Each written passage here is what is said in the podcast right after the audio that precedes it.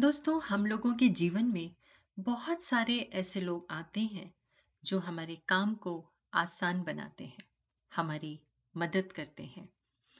हर काम महत्वपूर्ण होता है और हर व्यक्ति भी, चाहे वो छोटे से छोटा काम ही क्यों ना हो।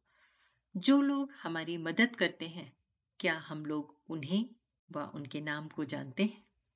चिंतन कार्यक्रम के सभी श्रोताओं का हार्दिक स्वागत व अभिनंदन। एक बार एक विद्यालय में परीक्षा चल रही थी। सभी बच्चे अपनी तरफ़ से पूरी तैयारी करके आए थे। कक्षा का सबसे ज़्यादा पढ़ने वाला और होशियार लड़का अपने पेपर की तैयारी को लेकर पूरी तरह से आश्वस्त था। उसको सभी प्रश्नों के उत्तर आते थे। लेकिन जब उसने अंतिम प्रश्न देखा तो वो चिंतित हो गया। सबसे अंतिम प्रश्न में पूछा गया था कि विद्यालय में ऐसा कौन व्यक्ति है जो हमेशा सबसे पहले आता है? वो जो भी है, उसका नाम बताइए। परीक्षा दे रहे सभी बच्चों के ध्यान में एक महिला आ रही थी। वही महिला जो सबसे पहले स्कूल में आकर स्कूल की साफ़ सफ़ाई करती। दुबली पतली सांवले रंग की और लंबे कद की उस महिला की उम्र करीब पचास वर्ष के आसपास थी।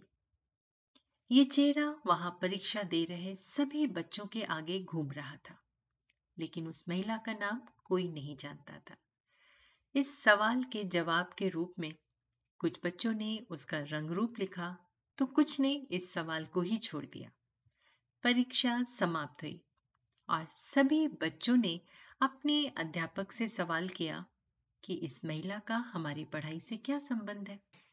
इस सवाल का अध्यापक ने बहुत ही सुंदर जवाब दिया। उन्होंने कहा, ये सवाल हमने इसलिए पूछा था कि आपको ये एहसास हो जाए कि हमारे आसपास ऐसे कई लोग हैं जो महत्वपूर्ण कामों में लगे हुए हैं और हम उन्हें जानते तक नहीं। इसका मतलब हम जागरूक नहीं हैं। हमारे आसपास की हर चीज़, हर व्यक्ति का विशेष महत्व होता है। वो खास होता है।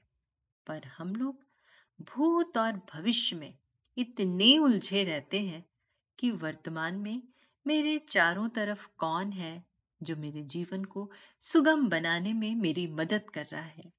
क्या घटित हो रहा है, उसे महसूस ही नहीं कर पाते। ज़रूरत है जागरूक होने की। दोस्तों, क्या आप लोग जागरूक हैं? चिंतन ज़रूर करिएगा। आप सबका दिन शुभ एवं मंगलमय हो। अब अपनी दोस्त रचना मुकेश को इजाज़त दीजिए। नमस्कार।